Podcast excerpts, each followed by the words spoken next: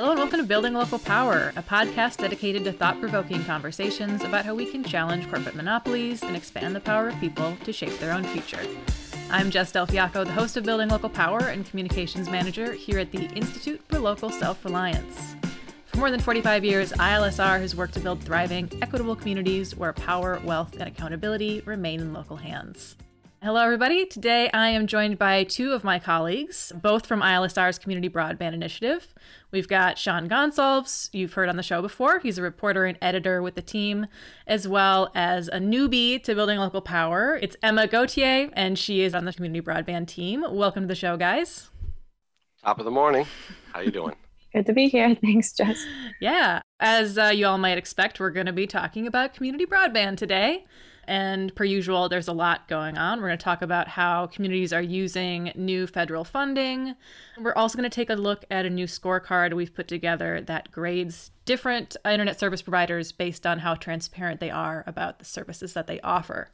But we're going to start with a question for Sean, which is something the whole team's been working on, but I know you've done a lot of work on this uh, specifically. Looking at what communities are doing with American Rescue Plan funding to invest that in community broadband projects. Basically, first, why did you guys decide to track this information?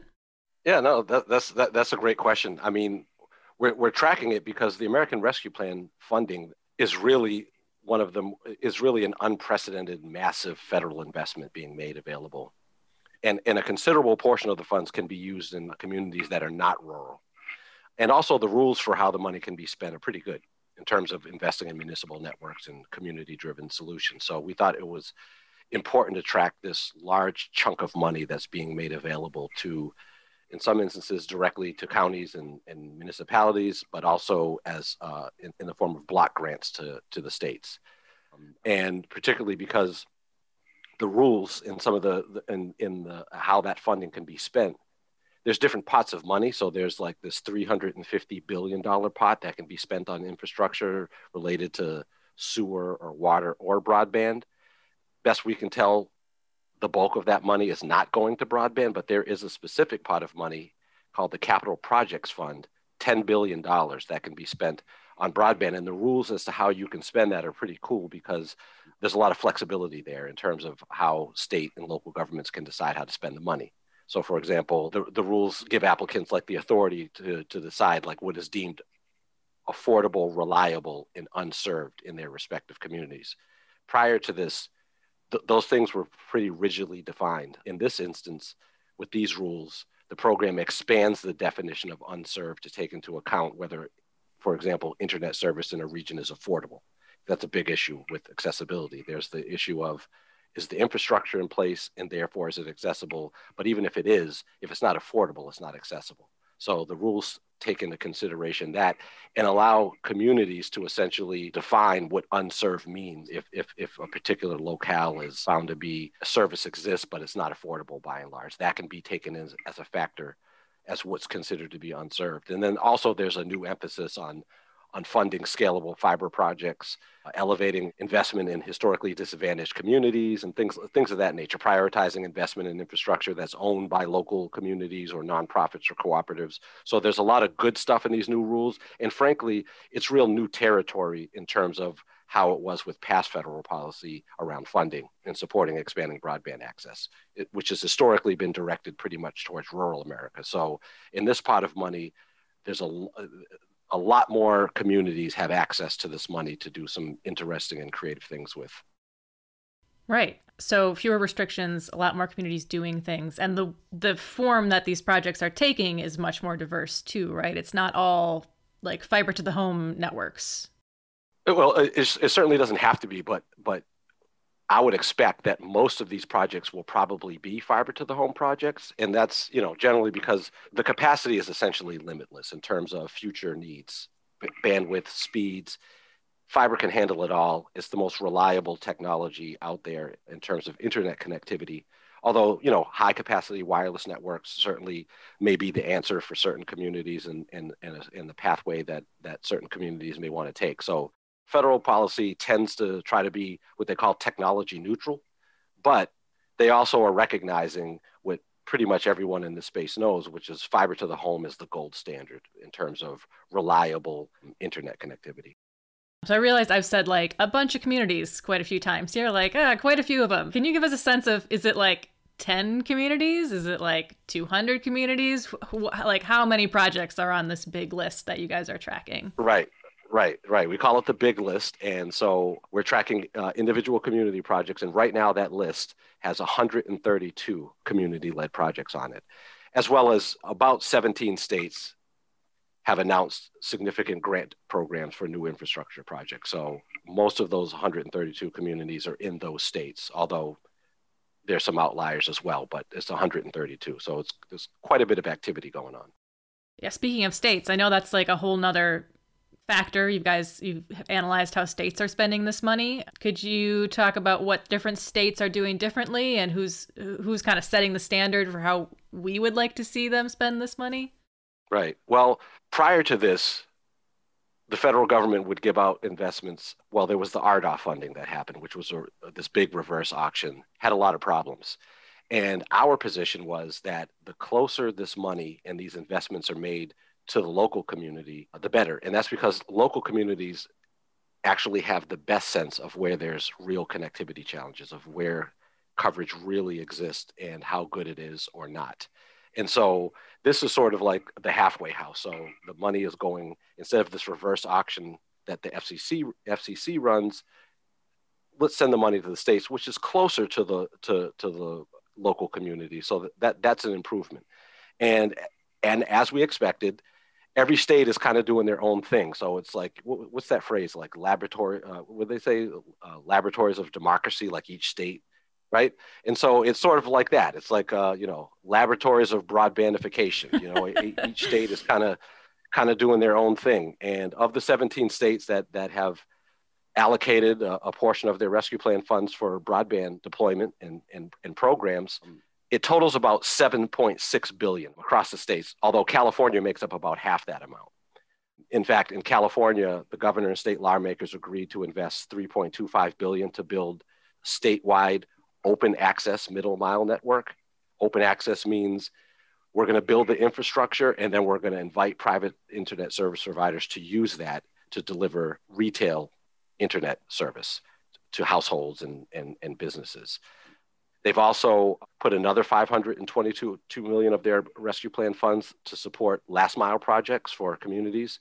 That's going to be doled out by the State Public Utilities Commission. So California is doing a lot and making massive investments. Arkansas is another interesting state. Now, Arkansas was a state that had preemption laws that really made it very difficult for municipalities to build municipal broadband networks. So earlier this year, the state legislature unanimously removed those barriers. And so now there's all kinds of excitement and buzz around many communities. And so the Arkansas Legislative Council has approved 120 million of rescue plan funds so far. They may approve more.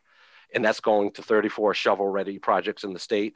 And there's another $27 million that they've provisionally approved for 12 other projects, assuming they pass a technical review. So they're doing some really cool stuff in Maine a state that is very friendly to community driven solutions. And they've created this Connect Maine Authority, which is the lead agency that's tasked with reaching the state's goal of connecting pretty much everybody in the state to high speed internet service by 2025. Now, unlike in other states that kind of limit or, or outright ban local communities from building their own networks, Maine's broadband action plan puts, and they call it community driven broadband projects. They put, it's right at the forefront of their plans. Maryland, we, we have to mention Maryland because Maryland is another state that's doing, that's really putting a lot of money into this. They're, they're putting 300 million of their rescue plan funds. The bulk of that is 97 million is going for the deployment of physical infrastructure. They've earmarked 45 million specifically for municipal broadband grants. So that makes Maryland a state that is investing more money in municipal broadband than, than, than any other state in the nation. So Maryland is doing some really cool things. And in Vermont, again, another state that's well poised to take advantage of this money because in Vermont, they've got these communication union districts, which are essentially these public entities that allow, it allows for two or more towns to come together to form a telecommunication utility, essentially. So there's nine of those in, in, in the state of Vermont that covers pretty much the entirety of the state There's a handful of scattered towns that have either not joined one or haven't formed one of their own. So they're well poised to move forward. And then Washington, the state of Washington, that is, like Arkansas, they had a preemption law on the books there in Washington. Public entities could build open access infrastructure, but they couldn't provide retail service. Well, they got rid of those that barrier in Washington, and so again, it sort of released the floodgates. And so that state has allocated 260 million of its rescue plan funds, and now that means the public utility districts there, some of whom have, uh, have already built fiber to the home infrastructure, are now going to be able to get into the retail side of things. And so there's a lot of activity in the state of Washington as well. So generally speaking, those are kind of like the highlights of the states that we consider to be out front as it relates to being real supportive and putting their money where their mouth is in terms of supporting community broadband networks as opposed to just shoveling millions or billions of dollars to the incumbent providers that have happily taken subsidies in the past and don't ever quite seem to connect everybody with that money. Sometimes they just pocket it. You might not have an answer to this question, or maybe you do, but curious if you can explain. I mean, why does why does Maine get it? Like, why are they saying, you know, go communities, here you go, you should be leading the way on this effort, whereas other states are still very reliant on those incumbent providers, like the big, the big guys, to solve this problem. Is it is it like political influence? Is it just a status quo thing?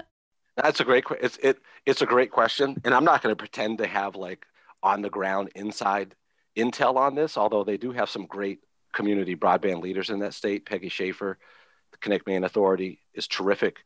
But I think part of what drives that is the reality of the fact that Maine is one of the most rural states in the country, and in rural areas, it's it's not very enticing for, for private providers to provide robust telecommunication infrastructure because the short term return on investment just really isn't there in rural communities. And so I think what's probably driving it is the reality of when you live in a mostly rural state and you're not attracting big players to the market, you're kind of in a situation where if we're going to have it, we're going to have to build it ourselves.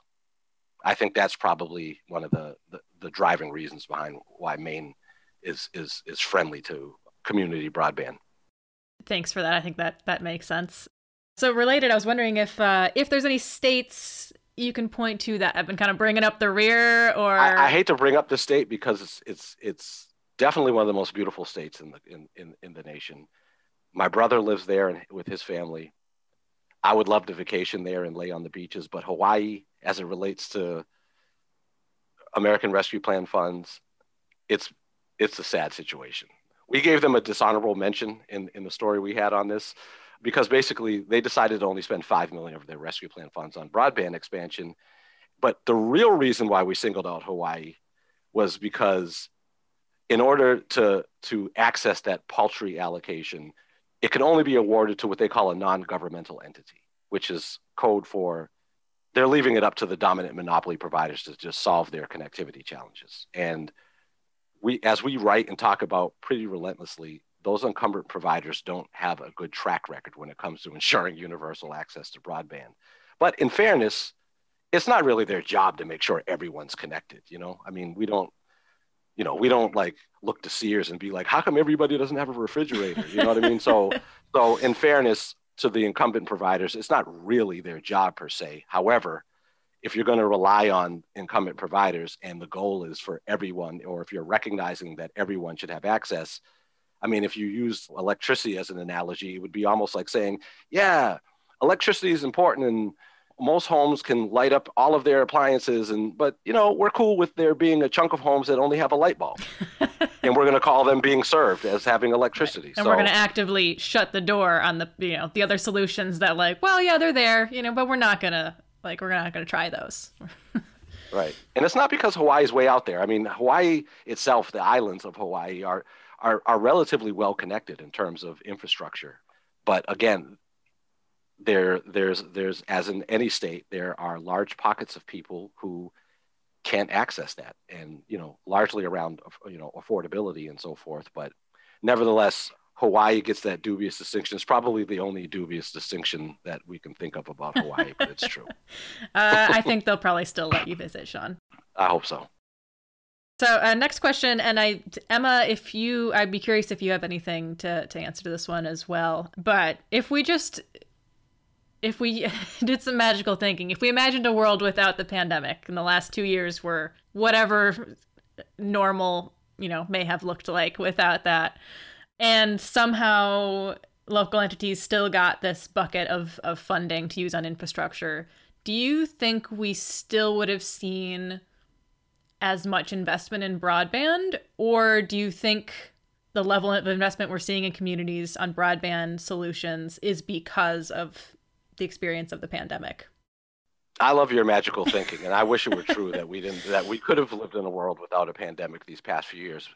And I'd like to think that at least a handful of states if there had not been a pandemic, would have done some interesting things with the American Rescue Plan money. But I think the truth is that the pandemic really is the motivating factor. And, and I think it's because it exposed the digital divide in such a way that it made like everyone realize that high speed internet connectivity is essential to participate in modern society. And that I think the pandemic that that that had been the case prior to the pandemic, but I think the pandemic, because of remote work and distance learning and and telehealth opportunities or not being able to access healthcare um, in certain ways, I think it made everybody realize, oh my goodness, like the internet, uh, the internet or internet connectivity is a utility at this point. It's it's it may not be as important as water or electricity, but it's close.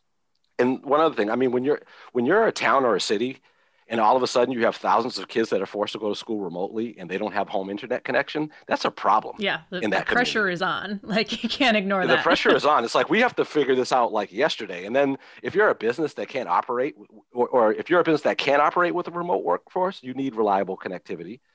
But if you but and if you're a community and your like economic development is something that's really important and you're seeing businesses move elsewhere because you know the internet sucks in that area that's a problem and then there's the telehealth piece. So I think that all of those things kind of came together and the pandemic just exacerbated what had already existed and made it clear to everyone that this is something that we need to have universal access to broadband if, if, if we're going to be serious about equity on uh, even rhetorically, you know, even even sort of nominally. Like if if if if you're going if if people are going to participate in modern society, whether that's looking for jobs or or participating in the economy or civic functions or entertainment functions you need a high speed internet connection.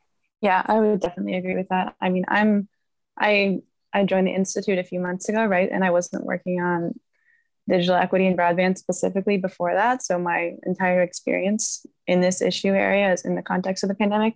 And obviously the urgency and importance of good connectivity was really apparent to a lot of people working in this area before the before the pandemic. But i think like my own experience is also pretty representative of a lot of people who are interested in equity in general. And this pandemic has shown the importance of good connectivity. And now i see it totally as you know like a utility and something that's really key to equity. And that's why you know i'm here working on this because I because I see it as super central. And I think that's probably representative of the way a lot of people have kind of shifted their mindset in the context of the pandemic. Right, like solving the digital divide, bridging the digital divide, however you want, however you want to phrase that, went from being maybe a, a less prioritized aspect of you know pursuing equity in cities and became suddenly like the thing that everything else, the thing that was needed for everything else to happen.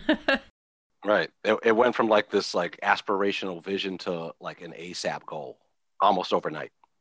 So that brings me to my next question, actually, which is what happened on November 2nd? Did we see this show up in any particular way in local elections? What, what was up with broadband? What were people voting on?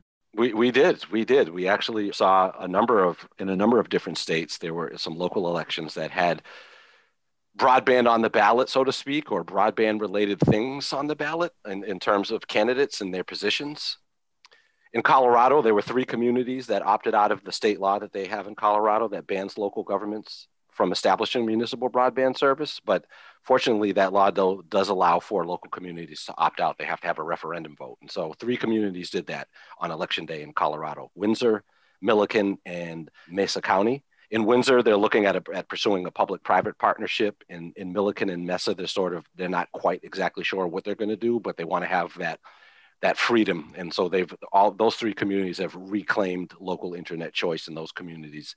And then in Maine, some interesting things happened. There was in, in Bangor, you had a city councilor who the, her central plank was we need to bring municipal broadband to Bangor. We're, we're seeing it pop up in these small towns in Maine. We, there's no reason why we shouldn't have it here in Bangor. And that, that message resonated. She won re-election easily. But then in two communities, community broadband kind of took a hit. But an interesting lesson comes out of one of those. So in, in, in Hampden and in China, not the country, but there's a small town in Maine called China. And in both of those communities, there was a proposal on the ballot to fund uh, municipal broadband network, and, and voters in both of those communities, in China and in Hampden, rejected those proposals. In Hampden, it was resoundingly rejected. And but something kind of ominous happened that actually I think is a good lesson for other communities to keep in mind. So, two things happened. One was that the two dominant incumbent internet service providers in that town promised to expand their network in town. Now they promised. They didn't sign anything. They didn't like unveil plans. They just said, "Hey, we're we're going to do this." The other thing that happened is that there is this conservative leaning think tank, and I put think tank in air quotes because really I, I think of this, some of these groups as fronts for industry. But there's a conservative leaning think tank out of Portland, Maine, that funded a big opposition campaign. And these kind of opposition campaigns are fairly typical in, in communities that are thinking about that because, as you can imagine, if you're the dominant monopoly provider, you don't want competition. So you have these kind of campaigns. And so it was sort of the typical boogeyman. You know, it's, oh, it's a waste of taxpayer dollars. Uh, community networks don't work. You know, just never mind the hundreds that exist all over the country. But here's the thing these, these, these well funded opposition campaigns and by the way, the, the, this one in Hampden happened mostly through Facebook, of course. And incredibly, the town did like zilch to counter that campaign. And so it really underscores the importance for community broadband advocates if they're in the process of engaging local leaders on moving forward with a project and, and engaging folks in the community. It's a reminder of the importance of a robust public education campaign on behalf of community broadband networks. That that that cannot be overlooked because if you overlook it, you you you leave that that room open for these opposition campaigns to come in and really scare folks and and and make folks think that it's just going to be some giant boondoggle. Right. Yeah. And even if those are, you know, groundless claims, more or less, if that's all you hear is scary stuff and multiple voices telling you that, that's, you know, probably what you're going to bring into the voting booth with you, right?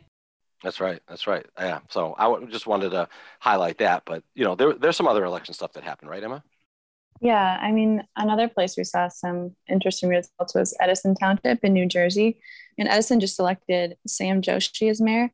And Joshi's campaign, a central part of Joshi's campaign, was a pledge for municipal broadband. And the reasons he gave for centering municipal broadband are things that were you know, pretty familiar with on the community broadband networks team. Like Joshi understands municipal broadband is something that's going to do things like increase property values and that kind of thing, and just sees it as a really valuable community investment. So, you know, it's it's hopeful to see things happening in communities like that too. And we'll see if he, he delivers. I mean, it's a the thing it, you know, Edison Township is the, is the fifth largest municipality in the state about 100,000 people live there. So it's it's it's a big it's a big community. Right, very cool. Glad to hear the good news and the lessons learned are important to know as well.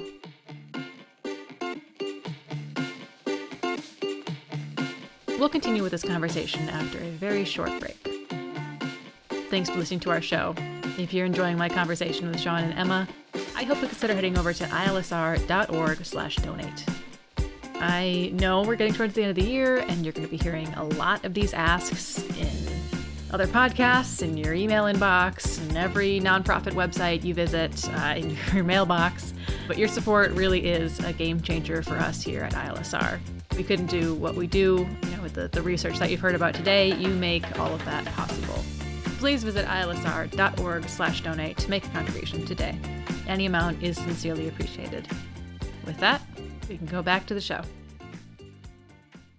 So I want to switch gears a little bit to uh, ask some questions to Emma about the new scorecard you've put together. And I'm guessing most of our listeners have experienced the delight of shopping for a new internet service. Uh, you know, perhaps going on Comcast's website or CenturyLink and trying to figure out what it is they are trying to sell you.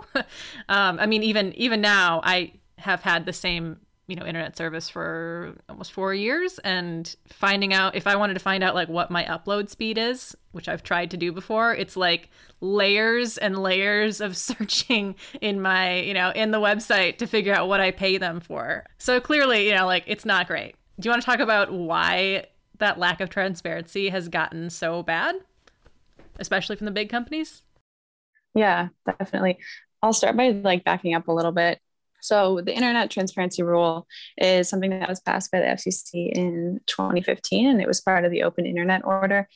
And basically, what it did was just require providers to give their potential subscribers information about the services they might be getting. So, pretty basic, right?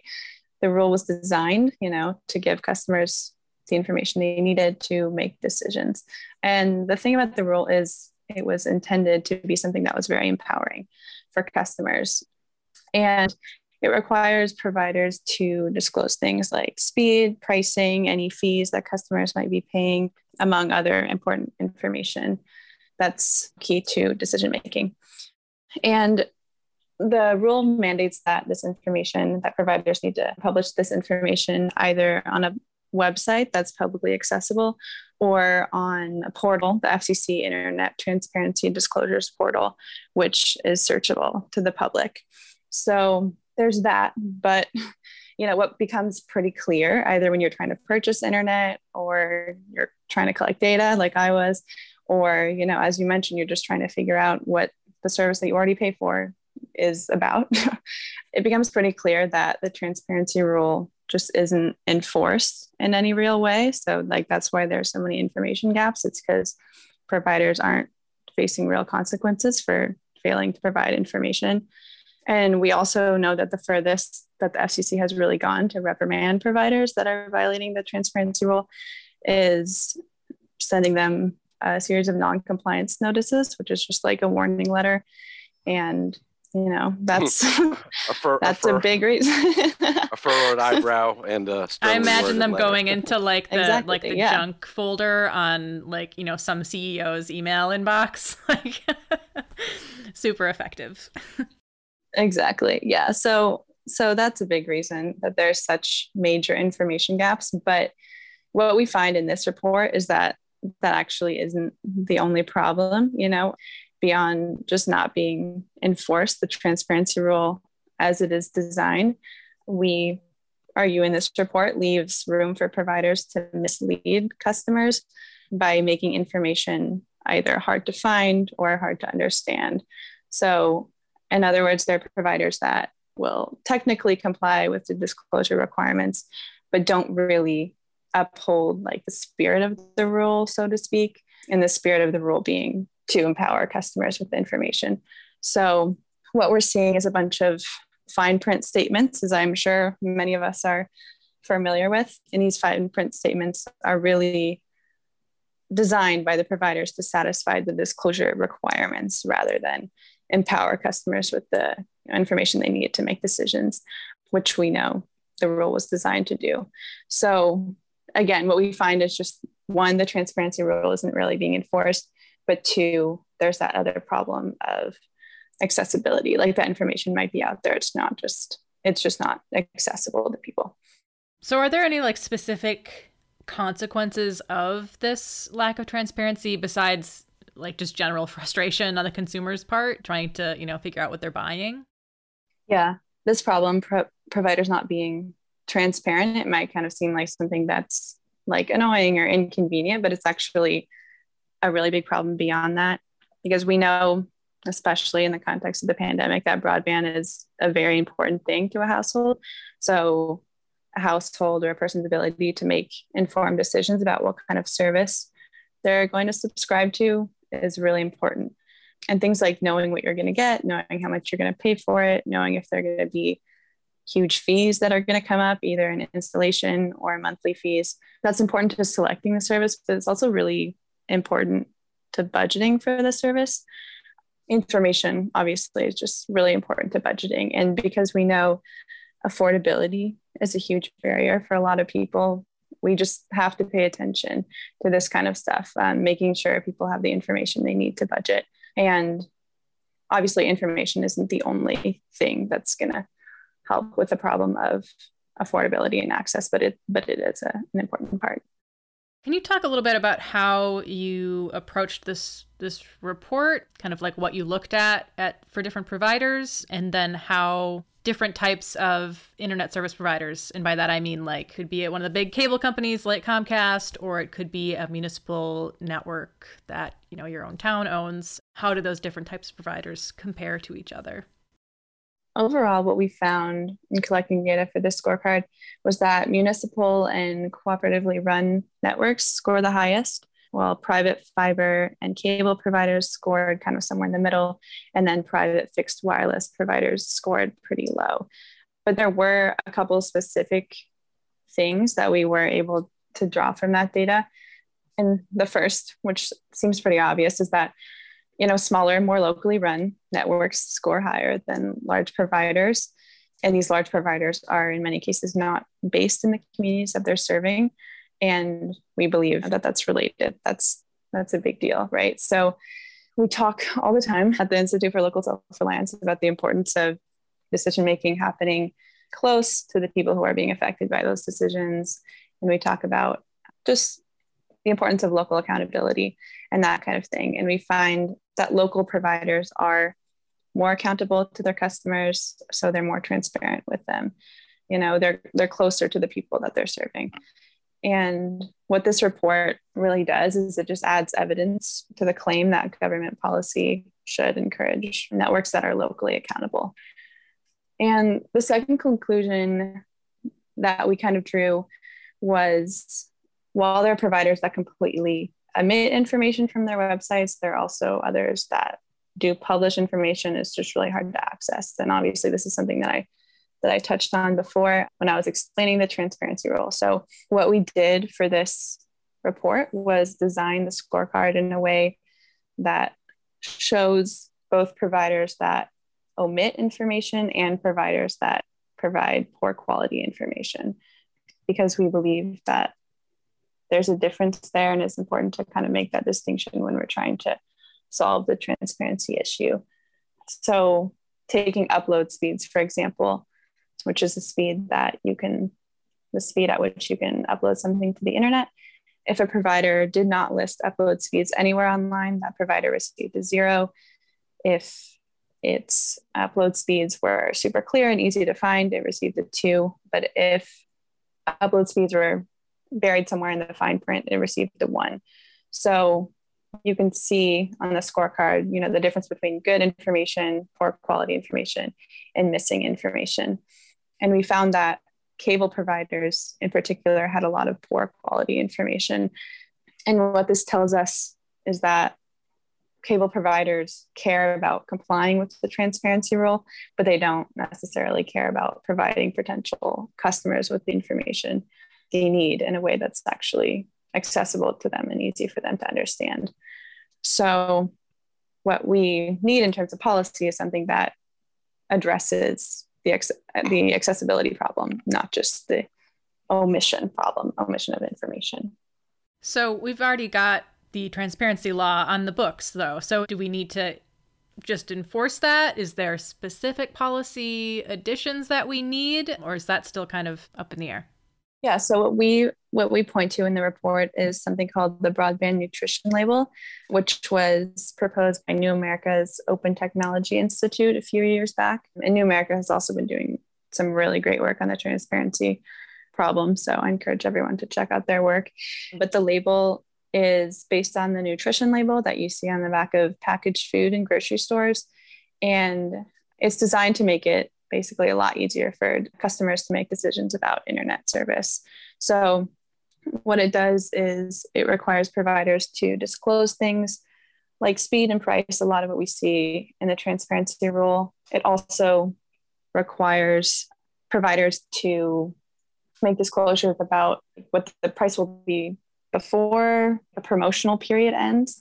So the promotional price and the price after that promotional period ends, which is really important because a lot of providers say, hey, look, like this is the price just to get someone in the door, you know, and like six months later, it'll be a much higher price. And that's that's kind of another example of something that's pretty hard to budget for, like I mentioned. So because it's a very standardized format, it doesn't leave room really for fine print and that kind of thing. It's also something that is very accessible. The standardized format makes it a lot more accessible than the information as it currently exists across a bunch of providers' websites. And the broadband nutrition label is actually something that is currently written into the infrastructure bill, which is formerly known as the Infrastructure Investments and Job Act, which is currently held up in the House. So this is a, a timely conversation. and, you know, we hope it passes soon. We hope it contains the broadband nutrition label because we believe that it's a policy solution. It's a simple policy solution to addressing this, this problem of accessibility and just making the internet market much um, easier to navigate. And what I'll say too is just the fact is that information is part of what makes a market function properly. And we we just don't have good information in the broadband market right now.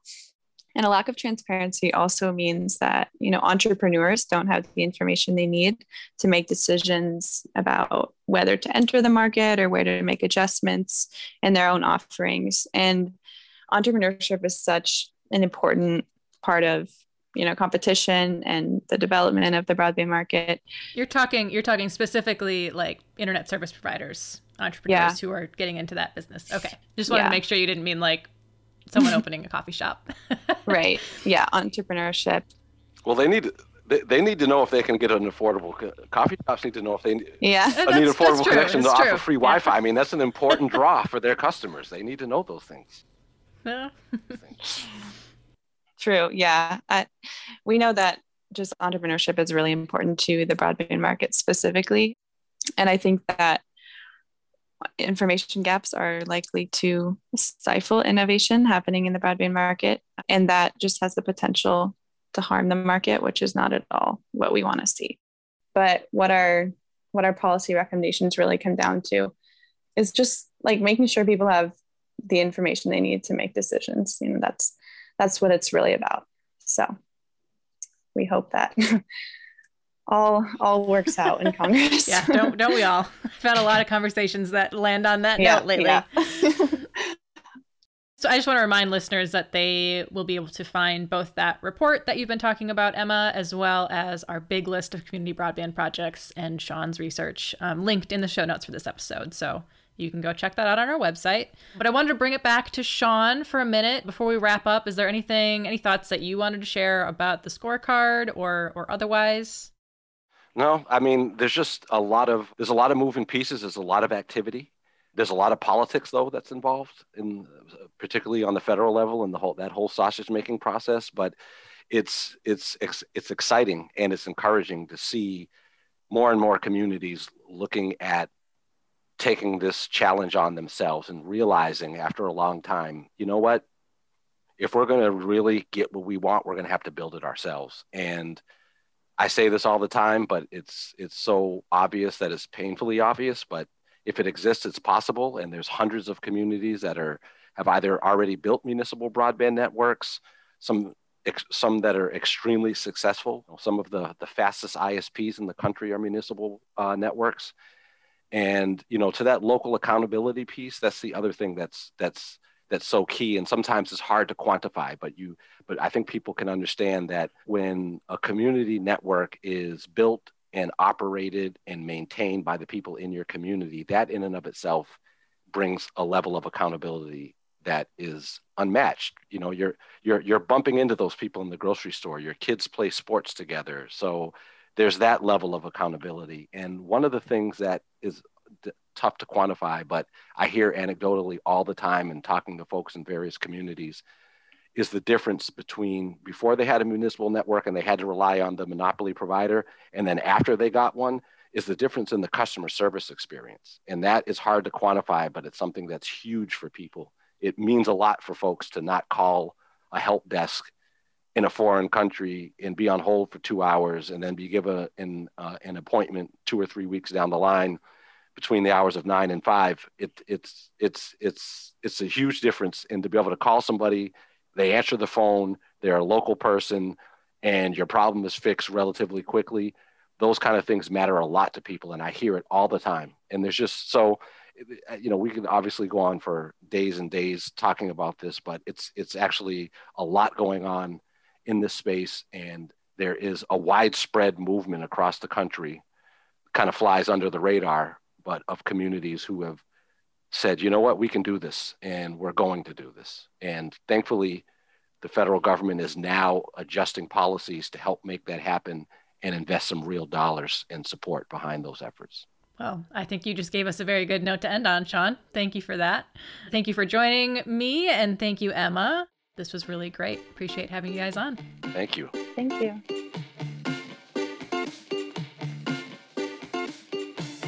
Actually, before we let you go, Emma and I do have a very brief update to share with you. Yeah, so since this episode of the podcast was recorded, Congress actually passed the $1.2 trillion Infrastructure Investment and Jobs Act, which contains the broadband nutrition label. And we're really excited to see that this passed. We hope to see it enforced, and we'll have more information on this in the report itself. As we mentioned before, that report is linked in the show notes for this episode, and you can find it on our website. All right. Thanks, all. Thank you for tuning into this episode of the Building Local Power podcast from the Institute for Local Self Reliance. You can find links to everything discussed today by going to ilsr.org and clicking on the show page for this episode. That's ilsr.org. While you're there, you can sign up for one of our many newsletters and connect with us on social media. We hope you'll also take the opportunity to help us out with a gift that helps produce this very podcast and supports the research and resources we make available for free on our website. Finally, we ask that you let us know how we're doing with a rating or review on Apple Podcasts or wherever you listen to your podcasts. The show is produced by me, Jess Del Fiacco, and edited by Drew Birschbach. Our theme music is Funk Interlude by Dysfunction Now. For the Institute for Local Self Reliance, I'm Jess Del Fiacco, and I hope you join us again in two weeks for the next episode of Building Local Power.